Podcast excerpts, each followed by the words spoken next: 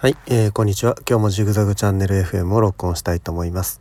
前回の放送でね、あのー、子供部屋おじさんの話して、その最後に、ちょっとまあ予告でもしてみようかなと思って、あのー、えっ、ー、と、安楽死ね。安楽死、あの映画監督のジャン・リュック・ゴダールさんが亡くなったっていうニュースをよくよく聞いてみたら、あの安楽死したっていうことでちょっとまあ今日はそのことを調べてみたいなと思って安楽死の話をしたいと思います。まああのがっつりねあの話そうかなと思ってたんですけどちょっとテーマがね重すぎるんでね重すぎるんでまああんま暗くならないように話したいかなっていうふうに思います。まずまあ安楽死どういうことかなええー、とまあ人に自殺を手伝ってもらうこととかまああのめちゃめちゃ体が痛い病気とか怪我でで、まあ、治る見込みがないからまああお医者さんに頼んでまあねあの殺してもらうとかなんかまあその程度に考えてるかなと思うんですけどまあちょっと調べたんで、えー、定義について、えー、話したいと思います。まず安楽死安楽死って言ってもまあ2種類大きく分けると2種類あって、えー、一つは、えー、積極的安楽死ですね。でもう一つは消極的安楽死というふうに言われてます。積極的安楽死って言ったら、えー、さっき言ったみたいにお医者さんとか看護師の手を借りて安楽死すること。でまあ消極的安楽死っていうと,、えーとまあ、治療すれば延命可能かもしれないけれども、まあ、治療しないとかねで、まあ、延命措置を断る。でまあ出血とかねもう傷口とかそういうのは塗ったり止血したりはするけどまああのその後のその栄養の注射であるとかね胃ろう手術胃ろ胃に直接こうなんか食べ物を送る手術とか、えー、そういうことはしないっていう対症療法はするけど延命のための積極的な処置はしない、まあ、だから消極的安楽死っていうのはそういうことを選ぶということを言うみたいですね。でまあこの消極的安楽死に関してはねえっ、ー、とこれはまあ日本でもまあよくあるかなっていうふうに思いますね。あのよく延命措置を拒否しますとかねあの脳死になったらもう延命措置は断りますとかそういう話時々聞くかなと思うんですけどまあ、うん、あそうと思ってふーんって聞いてたんですけどまあ安楽死の定義を見るとまあこれも安楽死の一種なので、まあ、日本は僕は日本っていうのは安楽死は認めてないっていう日本で安楽死っていうのは違法やと思ってたんですけど、まあ、日本は安楽死を認めている国家に含まれるっていうことですよね。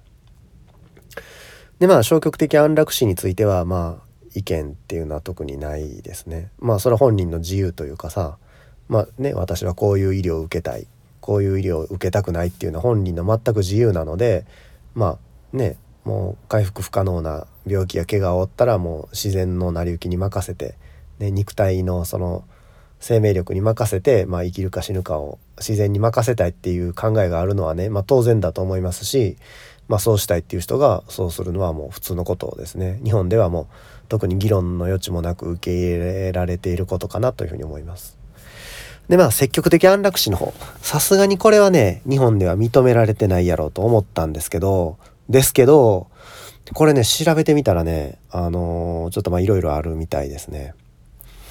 えー、まず世界の事例なんですけど、まあ、まずスイスでね1940年代にスイスがまあ先駆者として安楽積極的安楽死ねこの場合ここからは積極的安楽死の話ね。積極的安楽死をまあ法律として認めた。で2000年代に入ってアメリカの一部の州でオランダベルギールクセンブルク。2010年代はカナダオーストラリア、えー、ほんで2020年代ついこの間ですね。えー、スペインニュージーランドコロンビアなどが安楽死を認めているっていうことで、まあ、意外に少ないなっていう印象ですね。まあ、今のはま代表的な国ですけど多分他にも、えーと、調べたら、あのー、出てくると思います。でこの中に名前の挙がってなかった日本ですけどさっきまあ僕日本で違法だと思ってたけどそうとも言い切れないって話をしたんですけど、えーと日本の場合はね、あのー安楽死がいいですよって書いた法律はないです。で、えー、じゃあなんで違法と言えないのかっていうと、まあ、安楽死、ね、誰かお医者さんがねあの患者さんにね「上殺してくれ」って言われて安楽死させてあげましたと。その時にお医者さんは罪に問われるのかどうかっていうことですよね。あの罪に問われないだったらこれはまあ事実上合法とと一緒のことですから安楽死を認めてるっていうことですよね国国というか法律として。まあ、日本はどうなのかっていうとね、えーと、まず大前提としてあの患者の意思が自分の意思でね患者が私は安楽死を望みますっていう意思表示があることが、まあ、まず大前提ですよね。で次にあのその条件ねそれだけじゃダメなんですよねただ死にたいって言ってる人を分かりましたって言ってお医者さんがね殺したらそれはまあ嘱託殺人とかね自殺幇助とかになるんですけど保護ねそのあるいは医療従事者としてこう人の命を助ける義務があるのに、救護義務違反とかねそういうことに問われるんですけど、まあ、本人の意思があってなおかつ、えーとまあ、回復不能な病気や怪我で末期状態であるっていうこと。要するに、まあ、ただ単に回復不能な病気や怪我になってるだけじゃなくてもう末期ねもう余命いくばくもない状態っていうこと。例えばさ HIV とか、まあ、回復不能な病気としてまあ分類されるかと思うんですけれども今現在ねなったらすぐ死ぬってわけじゃないですよね。薬飲んでれば普通にね平均寿命ぐらいの天寿を全うできるぐらいの病気になってると思うんですけどそういうのはもうダメですよと。ね HIV になっても私生きていたくないから安楽死したいですって言ってもこれは認められません。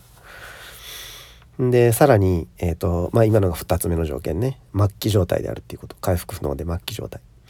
で3つ目が、まあ、耐え難い苦痛。であの何て言うのかな。痛みがねもう止まらないと。あのもうとにかく痛くて痛くて仕方ないとか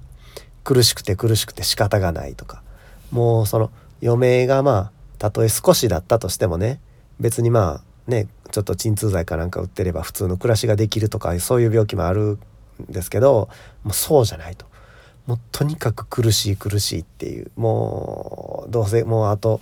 ね数時間じゃ数ヶ月でもう命ついるの分かってるのにもうこの地獄の苦しみをもうこの味わわなあかんねやったらもういっそ楽にしてほしいとかね。そういう状態ですね。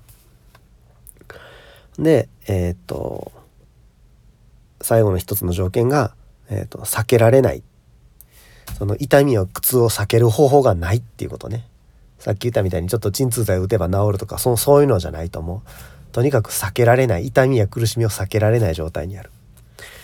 その4つの要因が揃っていればえっ、ー、とまあその法律学者とかねによって見解は違うんですけれどもえっ、ー、と日本の場合はその4つの条件が整っていれば刑事責任は阻却されるというふうにされてます。阻却されるっていうのは訴えられたとしても罪がないとして訴えを却下されるっていうことですね。まあ民事責任の方はちょっとわからないです。家族がね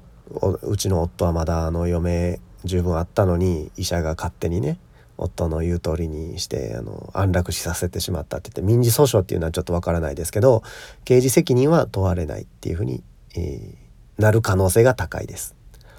そのこういう場合は罪に問わないっていう明確な条文があるわけではないのでね。あの一概には言わない。その裁判起こってみないとわからないんですけど一応まあ日本ではまあ有名な裁判例が2つあって、えー、62年1962年に名古屋。で1995年には東海大。で、まあ、安楽死事件っていうのがあってそれぞれ、まあ、あの訴えは阻却されていますね。まあ、この2つの事件の具体的な内容っていうのはまあちょっとねあのもう読めば読むほど気がめいるので ちょっとまあ話しませんけれども、まあ、今現在日本はそういう状況だなっていうことですね。でまああの安楽死積極的安楽死を認めてる国でも大体まあこの要件が認めて、えー、とさっき言った4つの要件ね。本人の意思があること。で、まあ、回復不能で末期であること。苦痛があること。でそれが避けられないこと。っていうのがまあ条件になってるところが多いんですけれどもでまあ、えーとまあ、制度の具体的な運用としては、まあえーと、本人の申し出から、まあ、10日以上空けなきゃいけないとかね1ヶ月以上空けなきゃいけないとかなんかまあそういうこう実務的なところもいろいろ決まってるんですけど国によっては。おおむねその病気とか怪我で苦しんでる人のための制度なんですけれどもじゃあさっきの話戻ってジャン・リュック・ゴダールね一番最初の話ジャン・リュック・ゴダールはまあその自殺したんですけどじゃあなんか病気やったんかっていうとね違うんですよねこれが。病気じゃないんですよ。何の病気でもないのに安楽死。これがねあのー、賛否が分かれるとこかなと思うんですけどスイスはねあのー、さっき言ったその病気で苦しんでるとかそんな条件がなくてもえー、っとね安楽死を認めてるんですよね。だからまあ完全にまあ自殺の幇助かなと思うんですけど。えっ、とまあ本当かどうかわからないですよわからないですけどまあゴダールの主張によるとまあ老衰が原因のようですね。老衰であのまあ体が衰えてると、まあ、それに耐えられないからもう終わりにしたいっていうね。まあ、なんかね要するにこの後ボケてしまったりとかね衰えてしまうのが怖いっていうそういうもう今のうちにまあ意識がはっきりしてるうちに死を選びたいっていうことかなと思うんですけどまあ非常にまあその芸術家らしい理由かなとも思いますけどまあちょっとねどうなのかなっていうふうにも思いますよね。まあスイスが今一番そのその先進ね安楽死に関しては先進国っていうふうに言われてますね。安楽死を求める人たちは、えー、まあ、スイスを見習うべきだっていうような論調もあるようです。で最近有名な人やったらあの人えー、っと車椅子に乗ってる科学者なんていう名前やったっけ？スティーブ・ホーキングさんあの人は安楽死で亡くなったんやったかどうか忘れたんですけど何度もね国に安楽死させてほしいってね確かあの申し込みしてたんですよね。でまあその度に断られて結局まあ、えー、何歳まで生きたんかちょっと忘れましたけどそんなことが何度もニュースになったりしてましたよね。えっ、ー、とほんでまあ日本の場合安楽死をするとするとえーとまあ、本人の意思で安楽死する、えー、さっき言った消極的安楽死ですね。これはまあ完全に合法ですよね。本人の自由だし、ね、他の人がとやかく言うことじゃないですよね自分で自分の治療を中断するそんなの本人の勝手っていうそういう考え方ですね。で医師がする場合はえっ、ー、とね、まあ、本人か家族の意思表示が必要ですね。家族の意思表示っていうのはえっ、ー、とねあのちょっとまあさっきのその4つの要因積極的安楽死の場合の要因とちょっと異なるんですけど本人にも意識がないとその場合あの家族が「いやもう父のあの延命治療を中断してください」って申してた場合も医師は、えー、治療を中断して、えーまあ、消極的安楽死を選ぶっていうことが可能になってます。罪に問われることもありませんん。でえっ、ー、と、医療従事者、看護師とか、そういう人がやる場合は、えっ、ー、と、全く、何て言うのかな、認められないというかね、まあ今まで認められたケースはないようですね。で、本人の同意がない場合ね、医師が自分の判断でもうこの人はもう助かる見込みもないし意識も絶対戻らないからまあもう治療中断した方がいいんじゃないかと思ってねあの治療中断する。それによってまあ死に至らしめる。あるいは、えーとまあ、安楽死積極的安楽死っていうのは、まあえーと、法律上、まあ、認める具体的な法律はないんですけど、まあ、自分のこの信念に基づいてねあの死にたいっていう人のために、まあ、致死性の毒物をあの渡すっていうような行為あのをしてるっていう事件が何回かあったかなと思うんですけど、まあ、それらは全て違法ですね。あの殺人に加担することも当然ダメですし、えー、治療を始めないことを、うん、本人や家族の同意なくねあの治療を始めないことも違法ですし一旦始めた治療を本人や家族の同意なく中止することも違法になってます。うん、まあこんな話が参考になるのかどうか分かんないんですけどちょっと調べてあの僕も全然知らないことたくさんあったんでね特に日本でさその消極的安楽死だけじゃなくて積極的安楽死も認められてるっていうのは全く知らなかったので、えー、ちょっと勉強になったんで調べたことを話しました。じゃ僕のまあ感想だけ言って終わりにしたいかなと思うんですけど僕子供の時はね、まあ、安楽死っていうのはね、まあ、ありかなっていうふうに思ってたんですよね。まああの自分で自分のこの最後を決める、ね、自分の人生の最後を決めること人間はそういうことを決めることができるこう高潔な動物だっていうふうに思ってたのであの、まあ、自殺とかね安楽死はこれはもう認めるべきだっていうふうに子供の時は思ってました。でまあそこからまあ僕も成長してつい最近までは逆にあの、まあ、安楽死とか全然同意できないなっていうふうに思ってましたね。でなぜかっていうと、まあ、さっき安楽死の4つの要因の中に避けられないっていうのがあったと思うんですけど痛みや苦しみを避ける手段がないっていうのがあったと思うんですけどね現代においてねそれはねありえないと思うんですよね。痛みや苦しみを避けられない状態っていうのはまあないですよね。要するにまあそのあの医療的にねあの意識的にこの患者をこう昏睡状態に落とし入れることが可能なのでありますよねなんかこうあの